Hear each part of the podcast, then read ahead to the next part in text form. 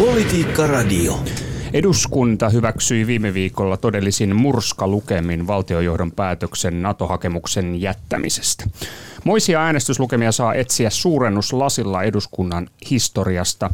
Miten tällainen yksiniittisyys oli mahdollinen? Minkälaisessa poliittisessa ilmapiirissä eduskunta teki päätöksen NATO-jäsenyyden hakemisesta? Tämä on Politiikka Radio. Minä olen Tapio Pajunen. Politiikka Radio. Tervetuloa Politiikka-radion eduskunnan puhemies Matti Vanhanen. Kiitos. Ja tervetuloa ulkoasianvaliokunnan puheenjohtaja Jussi halla Kiitoksia. Ja yhtä lailla tervetuloa tulevaisuusvaliokunnan puheenjohtaja Joakim Strand. Kiitoksia. Niin, Tämä on siis politiikkarainen hyvin sanottu debatti, joissa aiheena ovat politiikan puhekulttuuri ja ilmapiirikysymykset, mutta Ukrainan sodan myötä agenda on laajennettu ulkopolitiikan tilanteeseen, kuten käsillä olevaan NATO-ratkaisuun, jonka eduskunta hyväksyi viime viikolla. Todellisin murska lukemin. Tällaisia äänestyslukemia saa etsiä suurennuslasilla eduskunnan historiasta.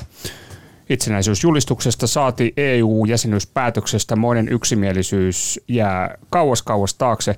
Olen näitä lukemia tässä toistellut radiossa jo aikaisemminkin. Siis itsenäisyysjulistuksesta päätettiin eduskunnassa vuonna 1917 äänin 188, EU-jäsenyydestä vuonna 1994 äänin 152-45. Ja nyt Natosta 188 puolesta 8 vastaan. Siis hämmentävät äh, lukemat. Äh, mistä moinen yksimielisyys? Matti Vanhanen. Var, varmasti täällä tuota, jokainen edustaja halusi myös välittää viestiä ulospäin lähinnä Venäjän suuntaan siitä, että tämä on yhdessä mietitty ja yhdessä harkittu ja viesti on hyvin selvä. selvä. Pitää palata kyllä tuohon historiaan, että kyllähän itsenäisyysjulistusta päättämisessäkin voisi jälkeenpäin kysyä, että varmaankin ne 100 ja 88 yhteen 188 luultavasti he kaikki oli itsenäisyyden puolesta, mutta menettelytavasta oli selvä ero. Ja e- ehkä tässä NATO-äänestyksessäkin olisi onnistuttu luomaan tilanne, että äänestetään asiasta, jossa näillä lopputuloksista kaikki olisi samaa mieltä, mutta olisi löydetty joku, joku meitä jakava tekijä, jonka avulla olisi ollut vaikeammin tulkittava se kanta. Nyt oli hyvä, että lopulta piti ottaa kantaa kysymykseen kyllä vai ei. Oliko ilman, ilman, mitään varau, ilman mitään lisäkommentteja, lisävarauksia, neuvotteluehtoja tai tällaista, joka olisi vähän niin kuin avannut meidän sivustaa. Ja mä luulen, että tämän tavoitteen lopulta kaikki jakoivat, että tähän yhteyteen ei tuotu mitään tällaista reunaehtokeskustelua. Oliko riski tällaiselle? Kyllä se, itse muistan hyvin tietysti tuo EU-jäsenyys keskustelut ja hakemusvaiheen, jossa, jossa tuota, puhuttiin erittäin paljon sinällään siihen niin suureen kokoluokkaan verrattuna pienistä, mutta kuitenkin kansallisesti tärkeistä reunaehdoista. Ja ne muodostuivat osalle keskustelijoista varmastikin niin kuin pääkysymyksiksi. Ja kyllä tällainen pieni riski oli tässäkin olemassa, että olisi haluttu näyttää, moni olisi ehkä mielellään halunnut näyttää vähän niin kuin sitä väriä tai sävyä, millä voimalla haluaa hakea NATOon tai kuinka rauhantahtoinen haluaa olla tai, tai kuinka vahvasti haluaa näyttää, että nyt meillä on voimaa hengessä. Mm-hmm. Että tällainen kuitenkin tässä onnistuttiin riisumaan tästä keskustelusta pois ja minusta se istuu hyvin tähän Venäjän käynnistämän sodan ilmapiiriin ja aikaan. No Jussi halla siis 188 puolesta kahdeksan vastaan hämmentävän pohjoiskorealaiset lukemat, niin, niin miten itse tulkitset, että mistä moinen yksimielisyys nousi? No ensinnäkin maailma ympärillämme muuttui helmikuussa, tai ainakin tulkintamme maailmasta muuttui helmikuussa. Ja tämä varmasti johti siihen, että moni ihminen eduskunnassa arvioi uudelleen omia kantojaan, jotka, joita heillä ehkä oli ollut kymmenien vuosien ajan tätäkään ei pidä väheksyä. Ei ole helppoa muuttaa mieltään ja politiikassa se on ehkä pahin rikos, mihin ihminen voi syyllistyä. Tätä prosessia arvosteltiin joillakin tahoilla vitkuttelevaksi, mutta katson kyllä, että se oli tarpeellinen jo siksi, että ihmisille annettiin aikaa työstää tätä kysymystä omassa päässään. Uskon, että jos eduskunta olisi joutunut ottamaan tähän asiaan kantaa lyhyemmällä aikataululla ja lyhyemmän prosessin kautta, niin siitä olisi tullut paljon voimakkaammin jakava kysymys eduskunnassa. On varmasti aivan selvää, että niistäkään edustajista, jotka äänestivät NATO-jäsenyyden hakemisen puolesta, kaikki eivät ehkä sydämessään ole tätä mieltä, mutta valtava enemmistö salista tunnisti yksituumaisuuden tarpeellisuuden etenkin tilanteessa, jossa äänestyksen lopputulos olisi joka tapauksessa selvä. Siellä varmasti oli sellaista ajattelua, että koska tämä on kuitenkin se lopputulema, niin on parempi, että teemme sen niin yksimielisesti kuin mahdollista juuri johtuen niistä syistä, joihin puhemies Vanhanen tuossa äsken viittasi. Mm. Eli tämä maailman tilanne, sen, sen dramaattinen muutos, niin, niin se on mielestäsi se, se perussyy tämän maanvyöryn, äänestysmaanvyöryn takana? No en lähde näitä nyt keskenään puntaroimaan, että kumpi oli tärkeämpi tekijä, maailman muuttuminen vai, vai se, että haluttiin tehdä mahdollisimman yksimielinen päätös, jotta altistuttaisiin mahdollisimman vähän sitten ulkoa tulevalle paineelle ja ehkä sellaisille jakamisyrityksille. No Joakim, tota, miten sinä kuvailisit tätä eduskunnassa vallinnutta ilmapiiriä tässä NATO-ratkaisussa, että oliko se, oliko se hurmoksellista yksiniittisyyttä, pohjoiskorealaista yksimielisyyttä vai sitten jotakin muuta? No mun mielestä oli hyvinkin asiallista ja mä yhdyn ihan täysin tässä kollegoihin ja täytyy muistaa, että syy miksi me nyt näin nopealla ja aikataululla ja yksimielisesti tänne NATOon hakeudutaan on tietenkin dramaattisesti huonontunut turvallisuustilanne Euroopassa. Että eihän tässä nyt ole syytä mikään juhla- tai karnevaalitunnelmaan missään nimessä, mutta kyllä mä uskon, että moni meistä arvosti kuitenkin suuresti sitä lähes yksimielisyyttä, mitä tässä oli. Ja tietenkin itse toivoisin, että vähän tämän tyyppistä yksimielisyyttä ja päättäväisyyttä voisi olla myös silloin, kun puhutaan vaikka teknologioiden kehittämisestä tai taloudesta tai, tai muistakin asioista, mutta ehkä se on vähän liikaa toivottua tähän en nyt malta olla kommentoimatta. Että kaikki ovat varmasti kokeneet tietyllä tavalla voimaannuttavana ja elähdyttävänä ja ilahduttavana sen yksimielisyyden, joka yhteiskunnassa on vallinnut kerrankin jostakin asiasta. Ja ihmiset ovat kokeneet kaikesta tra- tilanteen traagisuudesta huolimatta positiivisena asiana sen, että yhden kerran elämässä ei tarvitse nälviä poliittisia vastustajia tai kuunnella heidän nälvintäänsä. Ja tästä ehkä joillekuille tulee sitten kiusaus yrittää ulosmitata tätä tilannetta ja yksimielisyyttä ja ehdottaa, että entä jos oltaisiin jatkossakin yksimielisiä kaikista muistakin kysymyksistä ja mielellään vielä niin, että te ryhdytte olemaan samaa mieltä meidän kanssamme kaikista kysymyksistä. Kyllä tässä täytyy minun mielestäni hyväksyä se, että tämä on poikkeava tilanne ja tämän sodan jälkeen ja sen ulkopuolella on myös elämää ja päätettäviä asioita ja meillä on yhteiskunnassa aitoja poliittisia erimielisyyksiä ja terveessä demokratiassa niitä tietysti pitääkin olla. Näinhän se tietenkin on, mutta tietenkin ehkä itse viittaa siihen, että voisi hieman harvemmin myös ehkä tietoisesti väärin ymmärtää toisiaan. Sellaistakin on välillä ollut ilmassa. Ja ehkä joskus tartutaan normaalia, jossa myös turhan pieniin lillukan varsiin. Että kuitenkin Suomi pieni, pienenä hienona maana ja, ja tota, viennistä riippuvaisena, niin olisi mukavaa vielä useammin yhdessä pohtia sitä meidän, meidän niin kuin globaalia positiota osana erilaisia arvoketjuja ja kansainvälistä kauppaa. Ja kyllä mä uskon, että tästä jää jotain positiivista reppuun myös sen osalta. Mm. No tota, Matti Vanhanen, mitä itse ajattelet, kuinka poikkeuksellisesta ikään kuin ilmapiiristä oli kysymys tässä NATO-asiassa, että onko edessä pikainen paluu normaaliin poliittiseen revittelyyn? Hy- hyvin poikkeuksellinen. Et, vähän sama oli kyllä tässä pandemian alkuvaiheissa, mutta kyllä siihenkin liittyi semmoista keskinäistä ja jälkeenpäinkin sanottuna ihan perusteltua epäilyä ja ehkä syyttelyä tai ainakin motiivia arviointia. Silloinhan al- alkuvaiheessa selvästi näkyy, että, että ruvettiin taistelemaan siitä, että ollaanko tukahduttamisen kannalla vai, vai hyväksytäänkö se tosiasia, että tauti käy yhteiskunnan lävitse ja sitä pitää hillitä, se pahimpia vaikutuksia. Mutta kyllä siinä oli hetkellisesti oli kyllä sellainen niin kuin henki, että tämä nyt koskee meitä kaikkia ja tämä on niin kuin poliittista ideologista vapaa. Mutta yhdyn tässä kyllä Jussin arvio, että kyllä elävässä kansanvallassa niin ar- arvoja ja motiiveita, niin ei niitä voi peittää eikä, eikä kannata tukahduttaakaan. Tarvitaan elävää keskustelua ja nykyisen varsinkin sosiaalisen median aikakautena siinä keskustelussa pärjääminen edellyttää sitä, että joudutaan kärjistämäänkin sellaisella tavalla, joka ei välttämättä ole henkisesti kauhean älykästä mutta tuota, minkä sille voi. Niin, että se on ikään kuin rokotusta tällaista pohjoiskorealaisuutta vastaan, johon tässä itsekin jo rinnastin tuota NATO-maanvyöryäänestystä. Vai miten tulkitsette?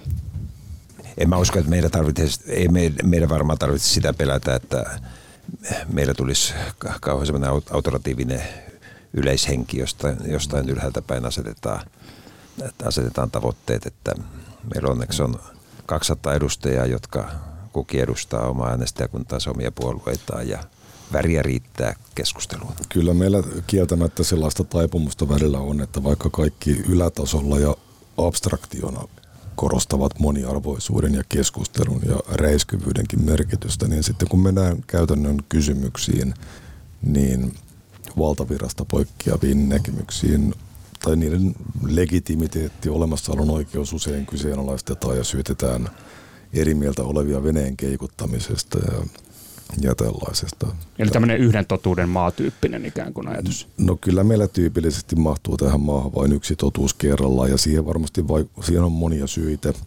Yksi on se, että Suomi on pieni maa ja pieni kielialue ja meillä ei oikein ole, no mielelläni haukun mediaa, mutta tässä kohdassa se on ehkä ihan paikallaan, meillä ei ole samalla tavalla polarisoitunutta tai jopa moninapaista mediakenttää, jossa erilaisilla arvomaailmoilla ja poliittisilla näkemyksillä olisi omat äänen kannattajansa ja että se keskustelu ja mielipiteiden kirjo tulisi tätä kautta esille.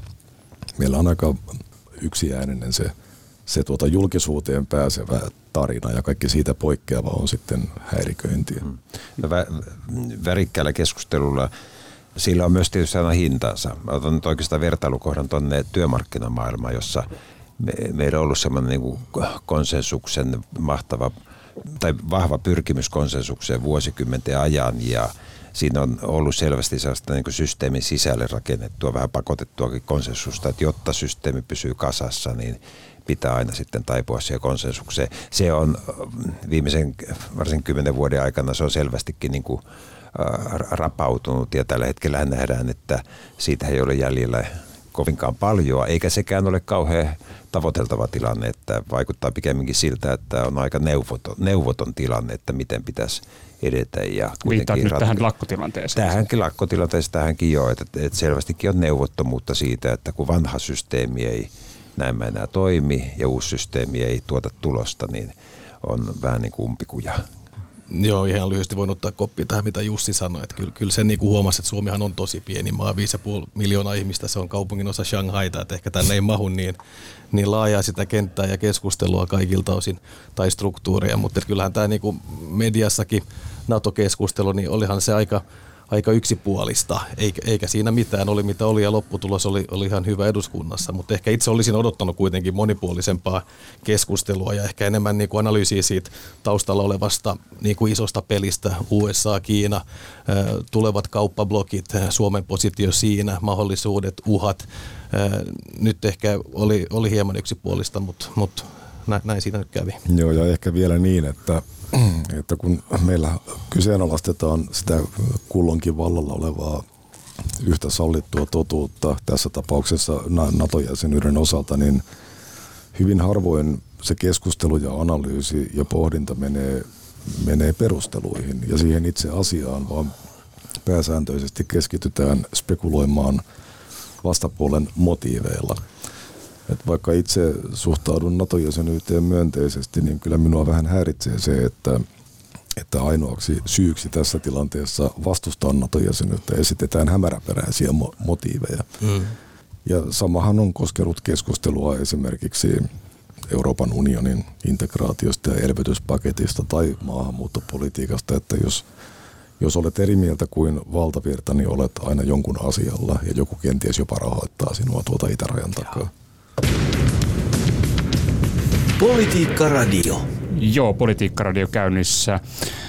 Ja tänään täällä vieraana on eduskunnan puhemies Matti Vanhanen, ulkoasianvaliokunnan puheenjohtaja Jussi halla sekä tulevaisuusvaliokunnan puheenjohtaja Joakim Strand. Minä olen Tapio Pajunen ja tämä on hyvin sanottu debatti, Ja, ja tota, puhutaan Suomen NATO-päätöksestä. Se on myös iso kansainvälinen uutinen ja nyt se on vedetty myös Turkin ja lännen väliseksi pelinappulaksi. Matti Vanhanen, miten kommentoit Turkin mediassa on levinnyt tulkintoja ja väitteitä puheistasi itse asiassa Yleisradion haastattelussa, että Suomi voisi luovuttaa terroristeja.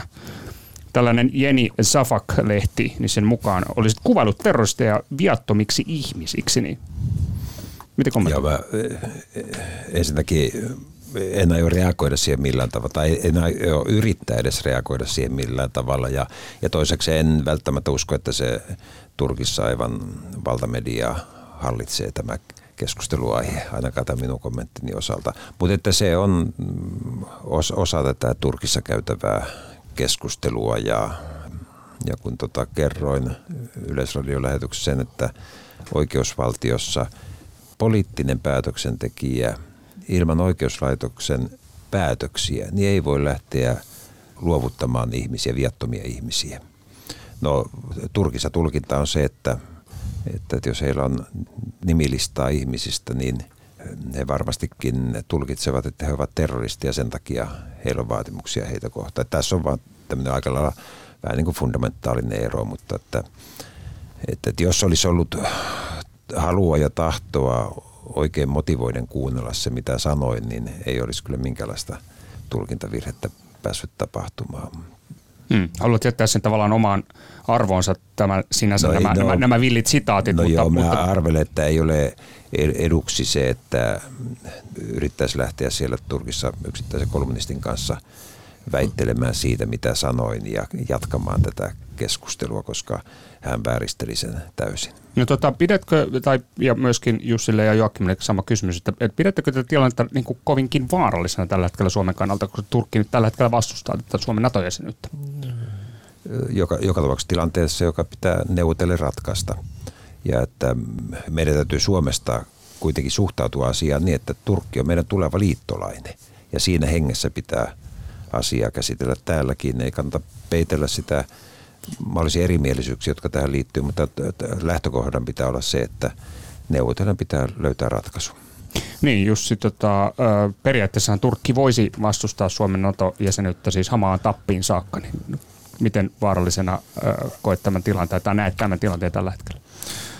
No ennustaminen on osoittautunut aika vaikeaksi. Kuten monesta suusta on todettu, niin ennen Suomen NATO-jäsenyyshakemuspäätöksen tekemistä saimme varsin yksiselitteistä signaalia Turkista kaikilta tahoilta, että Turkki ei ainakaan aio olla se maa, joka heittäytyy hankalaksi tai tekee, alkaa synnyttämään ongelmia. No tämä osoittautuu nyt sitten virheelliseksi viestiksi ja yllätti meidät kaikki.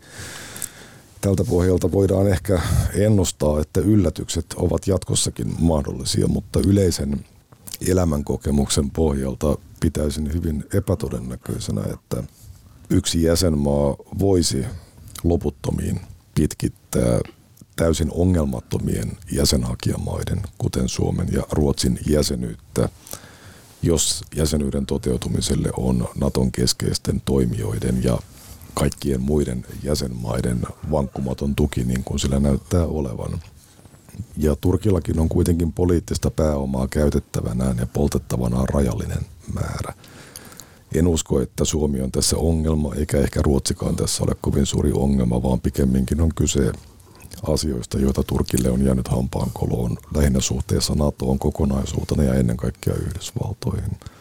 Toki siellä on tällaisia että se kokemus, että Pohjoismaat ja varsinkin Ruotsi Turkin näkemyksen mukaan osoittavat liiallista ymmärrystä sellaisille organisaatioille ja henkilöille, jotka Turkin mielestä ovat Turkille turvallisuusongelma, mutta luulen, että ennen kaikkea kyse on Turkin näkemästä tilaisuudesta nostaa esille ja keskusteluun asioita, jotka sitä ovat häirineet jo pidemmän aikaa. Mm.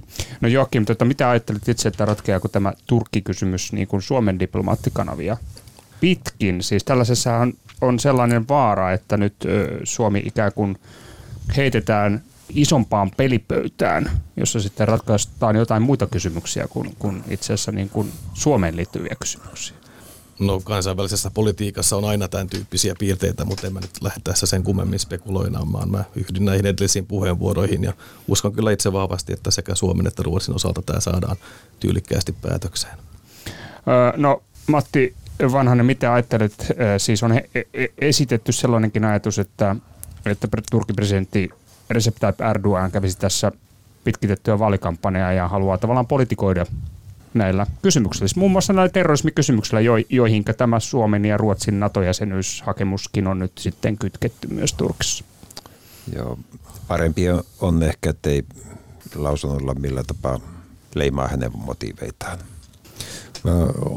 Pitäisin myös hyvin tärkeänä, että ihmiset välttäisivät seinille kiipeilemistä sekä mediassa että politiikassa – koska sitten kun tätä keskustelua aletaan käydä julkisuuden kautta, niin se muuttuu entistä enemmän arvovaltakysymykseksi ja perääntyminen on kaikille osapuolille entistä vaikeampaa. Mm. No tota, kuten todettu, niin tämä Suomen NATO-ratkaisu, niin tämähän on siis kansainvälinen uutinen, aika merkittäväkin sellainen. Ja tota, Jussi, niin siis ö, ulkoasianvaliokunnan puheenjohtajana, niin, niin olet twiittailut englanniksi viime aikoina aika, aika runsaasti, myös ukrainan kielellä viimeksi tota, taisit kysellä retorisesti Venäjältä, että miten, miten menee noin niin kuin omasta mielestäsi. Tämä oli siis viittaus siihen, kun Suomi ja Ruotsi ovat nyt hakeneet NATO-jäsenyyttä seurauksena Venäjän toiminnasta. Niin tota, minkälaista ö, palautetta olet saanut kansainvälisesti? Viesteistä tai muuten? No sanotaan, että kollegani Euroopassa osallistuvat myös hyvin aktiivisesti keskusteluun ja Twitteristä on varmaan tullut aika keskeinen työkalu tai kanava, media siihen keskusteluun. En siinä mielessä tee mitään poikkeuksellista. Minkälaista palautetta olet saanut? No palautehan on kaikkien luettavissa Twitterissä. Poikkeaako se jollain tapaa aiemmasta? Siis tietysti se on, kun kirjoitat englanniksi, niin se on, se on suunnattu kansainväliselle yleisölle. No kysymys on nyt siinä määrin outo, että en osaa siihen vastata. Yleensä twiittaukset herättävät keskustelua ja se keskustelu on luettavissa julkisesti Twitteristä. No joo, tässä kysymys liittyy siihen ylipäänsä, että minkälaista palautetta nyt tässä NATO-kysymysasiassa eduskuntaan, teihin, kansanedustajiin, päättäjiin on tullut tässä, niin, niin miten kuvaatte? Onko eduskuntaan kohdistunut erittäin voimakasta palautetta? Se kansainvälisiltä taholta kotimaasta. Minkälaisen sanotaan nyt näin, että kenties jopa painostuksen alla eduskunta on tätä NATO-ratkaisua on tehnyt tässä, tässä tilanteessa? Sanoisin, odotuksiin nähden tai ennakko-odotuksiin nähden, niin huomattavasti vähemmän. Se keskustelu on valtaosaltaan, tai siis se palaute, puhun ennen muuta nyt sitten lähinnä sähköpostipalautteesta, puhelinpalautteesta muusta, niin kyllä se on hyvin tavanomaista. Siellä on puolesta vastaan erilaisilla perusteluilla aika paljon, mutta sitä palautetta on tullut paljon Mä olen itse, itse asiassa kokoamassa oman saamani palautteen mappeihin. Niitä tulee olemaan aika monta mappia ja, ja parhaillaan käydään tutkijoiden kanssa keskustelua siitä, että jos joku analysoisi sen nimenomaan juuri tästä näkökulmasta. Ja, ja mä uskon, että lopputulos on se, että tämä oli yllättävän niin kuin tavanomainen kansalaiskeskustelun, kansalaispalautteen näkökulmasta. Että siellä on puolesta vastaan erilaisilla motiiveilla – mutta sellaista selkeästi niin kuin organisoitua yllättävän vähän. Tämä on se mm. pintatuntuma. Niitä on varmaan palautteita, on siis varmaan, varmaan tuhansia, että ei, tämä mitä sanon ei perustu mihin, vielä mihinkään tilastolliseen analyysiin, mutta meillä on ollut paljon semmoisia niin kuin paljon huomattavasti pienempiä asioita, joissa selvästi näkee, että erilaiset suomalaiset kansalaisjärjestöt ja muut ovat mobilisoineet. Samaa sisältöisiä viestejä tulee lähettäjiltä kymmeniä samaan aiheeseen liittyen. Tässä ei oikeastaan niin kuin tämän tyyppistä niin kuin kopiointia ei. juurikaan ole, että olisi ollut joitakin tahoja, jotka olisi johonkin suuntaan pyrkineet viemään näillä viesteillään keskustelua. Joo, joo, juuri näin. Että kyllä mä sanon, että sellaista niin kuin selkeästi masinoitua palautetta niin on tullut yllättävän vähän, että huomattavasti enemmän ehkä koronan aikana tai joku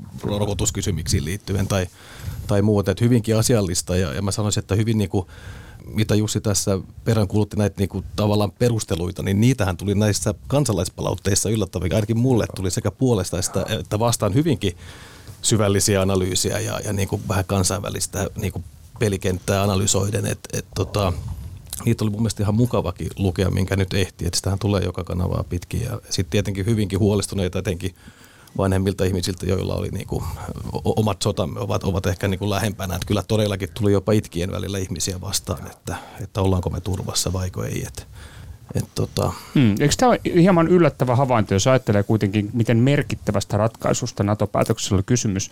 On paljon puhuttu siitä, että nimenomaan tämä on päätös, joka on altis voimakkaalle painostukselle, vaikuttamiselle, kenties jopa laajalla hybridioperaatiolla. Nyt tämä havainto, että mitään tällaista ei ole tapahtunut.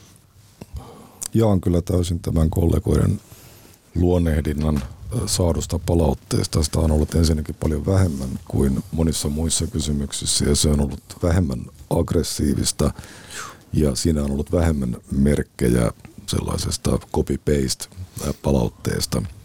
Ja ihmiset ovat purkaneet sydäntään hyvin usein, kirjoittaneet varsin pitkiäkin analyysejä, saattaneet päätyä yhteen tai toiseen lopputulokseen niissä pohdinnoissaan, mutta sellainen yleinen hyväksyntä tälle, tälle Suomen tekemälle päätökselle näyttää kyllä olevan paitsi kansanedustajien ja myös kansan syvien rivien keskuudessa puoluekantaan katsomatta. Tota, eduskunnan puhemies Matti Vanhanen, NATO-päätöksen saldo eduskunnan kannalta, kansanvallan kannalta, minkälainen se on mielestäsi? No, e, ensinnäkin aihe on vielä kesken. Et nyt keskustellaan siitä, että aloittaako NATO meidän kanssa keskustelun ja sitten alkaa ratifiointivaihe. Ja jos nyt kaikki menee edes kohtuullisen hyvin, niin tämä eduskunta pääsee tekemään lopullisen päätöksen. Mutta on mahdollista se, että lopullinen Suomen ratifiointipäätös menee yli seuraavien omien eduskuntavaaliemme, jolloin tällä varmaan jonkinlainen rooli vielä on eduskuntavaaleissa. Mutta siis toive on tietysti se, että tämä eduskunta hyvissä ajoissa pääsee tekemään lopullisen, lopullisen päätöksen. Silloin tietysti se tulos ratkaisee sen saldon. Mutta tähän mennessä, paitsi sisältö on perusteltu tässä tilanteessa, niin sitten minusta toinen asia, jolle laskee erittäin paljon painoa, oli se, että se tapa, jolla valtiojohto ja eduskunta päätyivät tähän päätökseen, oli sellainen, että se jättää, voisi sanoa, niin kuin mahdollisimman vähän tuonne naapurille Venäjän suuntaan semmoista arviointimahdollisuutta, että jollakin painostuksella, mielipideoperaatiolla, muilla tota, toimenpiteillä tätä päätöstä voitaisiin enää muuttaa. Että tässä suhteessa kaikki se, mikä tehtiin, ikään kuin ilmentää sitä, että tämä on peruuttamaton päätös ja nyt on hyvä myös he, heidän katsoa tulevaisuuteen. Jussi, sama kysymys oikeastaan pienellä lisämuotoilulla. Välitilinpäätös NATO-päätöksestä, ei saldo, vaan välitilinpäätös. Mitä ajattelet? Joo, no niin kuin sanoin tuossa alussa, niin mielestäni oli tärkeää, että tämä prosessi käytiin läpi varmasti keskusteltavaa ja kuunneltavaa olisi ollut enemmänkin, mutta tätä ei voinut loputtomasti pitkittää ulkoisten ja meistä riippumattomien olosuhteiden vuoksi. Itse olen paljon viisaampi ja uskon, että kaikki muutkin kansanedustajat ovat tällä hetkellä paljon viisaampia sekä Venäjään turvallisuusympäristöön että NATOon itseensä liittyvistä asioista kuin he olivat vielä joitakin kuukausia sitten. Ja Tämä varmasti on edesauttanut sitä, että ihmiset ovat pystyneet muodostamaan informoidumman mielipiteen kuin he olisivat lyhyemmällä aikataululla.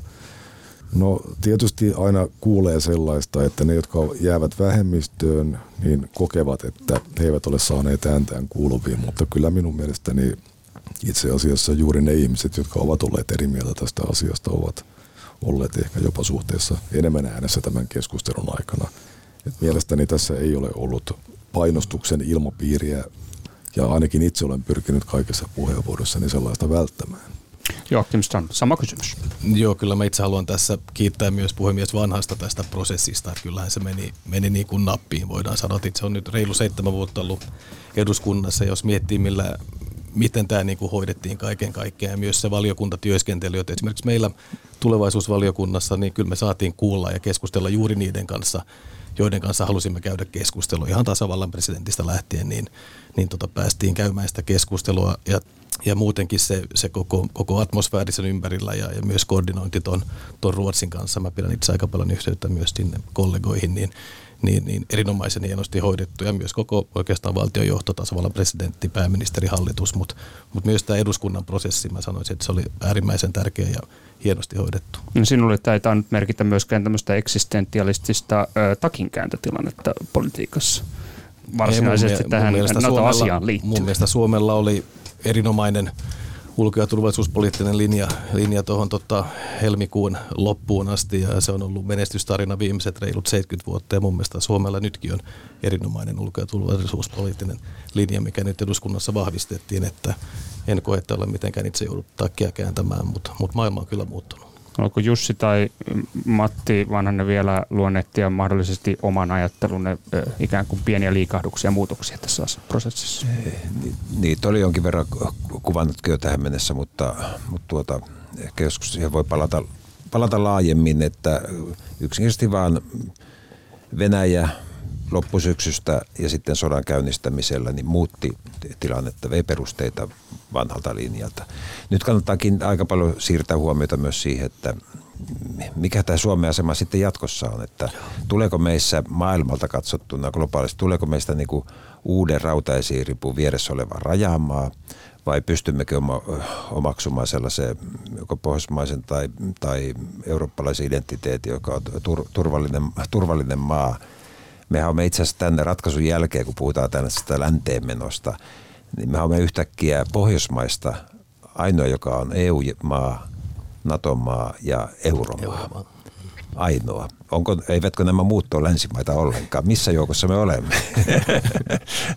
Jussi, missä joukossa olemme jatkossa? Miten itse katsot tulevaisuuteen? Joo, tuota, mä suosittelen kaikille Suomen, Suomen tuota viimeisten parin sadan vuoden historiaa historiaa käsittelevien teosten mm, Kyllä. lukemista, niin huomaa, että tämä keskustelu siitä, millä maksimoi, minkälaisella Venäjän suhteella maksimoidaan Suomen, Suomen turvallisuus, ö, oma liikkumatila ja kansalliset oikeudet ja edut. Niin tätä keskustelua on käyty Suomessa todella pitkään. Sitä käytiin koko suuriruhtinaskunnan ajan ja sen jälkeen Suomen itsenäistyttyä. Venäjä on meille eksistentiaalinen kysymys ja kuten niin usein, niin samasta, samoista tosiasioista voidaan perustellusti tehdä kaksi keskenään täysin päinvastaista johtopäätöstä. Tuota, näihin sanoihin tällä kertaa. Kiitoksia erittäin paljon vieraat tästä keskustelusta. Kiitos. Eduskunnan puhemies Matti Vanhanen, ulkoasianvalikunnan puheenjohtaja Jussi halla ja tulevaisuusvalikunnan puheenjohtaja Joakim Strand. Minä olen Tapio Pajunen ja tämä on Politiikka Radio. Politiikka Radio.